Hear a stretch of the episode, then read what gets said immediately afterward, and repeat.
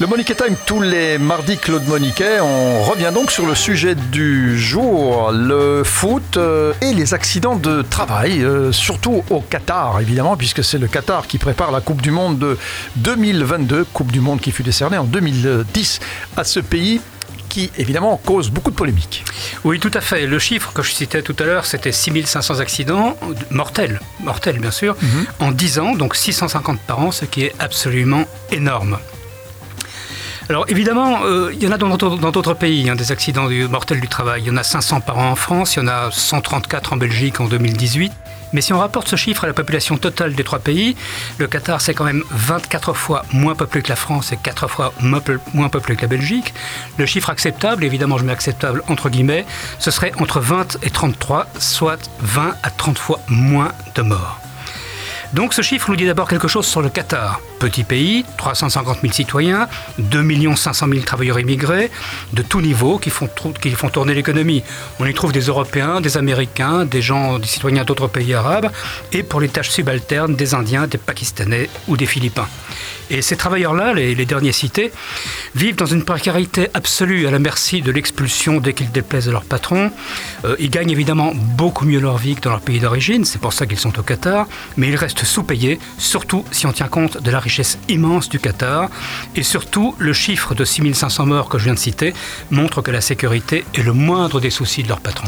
Alors faisons euh, cette corrélation avec le, foot. Euh, c'est parce que le mondial a été attribué au Qatar qu'il y a cette explosion de mortalité? Alors probablement, euh, le, foot c'est compliqué. Hein. Le sport professionnel en général, il y a, deux cancers qui le rongent. D'une part le, dopage bien sûr et d'autre part le fric. Pour le fric, pour le foot, pardon, le lapsus est significatif. Pour le foot, c'est surtout le fric qui est en cause. Les chaînes de télévision, on le sait, se livrent à une guerre sans merci pour les droits de retransmission. Les joueurs sont devenus de véritables marques qui se vendent à prix d'or aux annonceurs. Donc il y a une escalade sans précédent.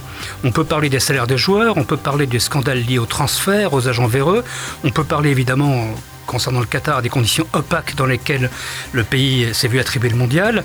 Ce nombre de décès, 6500 donc en 10 ans, nous, nous rappelle lui que la vie humaine ne pèse absolument d'aucun poids face au gigantesque marché qu'est devenu le foot professionnel. Ah, comme ça, on culpabilise un petit peu chaque supporter de foot. Hein. Est-ce qu'on serait un petit peu en cause, euh, Claude Moniquet? Mais on est tous en cause et pas seulement les supporters de foot. Nous sommes en cause parce que nous vivons depuis des années, nous occidentaux, nous riches, entre guillemets occidentaux, on vit depuis des années dans une économie mondialisée qui repose en partie sur la consommation dans les pays riches de biens qui sont produits à très bas prix dans les pays pauvres. Alors je suis plus du tout le militant maoïste que j'étais dans mon adolescence, hein, loin de là.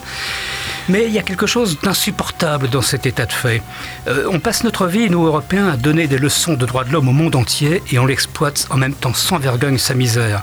Je vous citerai un seul exemple. Hein. Rappelez-vous, en 2010, à Dakar, l'effondrement d'un bâtiment qui abritait des, des ateliers de confection travaillant pour les plus grandes marques textiles du monde. Il y avait eu 1100 morts. Ici, c'est le grand spectacle du foot qui, entre guillemets, justifie qu'on compte les morts. Alors rassurons-nous, le spectacle, il sera bien assuré, il sera bon, et les morts seront oubliés. Ils seront simplement passés par pertes et profits. Probablement, mais euh, peut-être que cette fois-ci, on assistera à tout ce grand spectacle sans public. Donc ce sera en plus surréaliste, parce que sans, avec un confinement total euh, et dans l'indifférence toujours. Euh, dans l'indifférence, alors je, je terminerai, puisque vous me tentez la perche, ce sera un peu le silence des cimetières. Oh oui Claude Monica, on se retrouve pour la semaine prochaine pour le Monica Time sur SIS.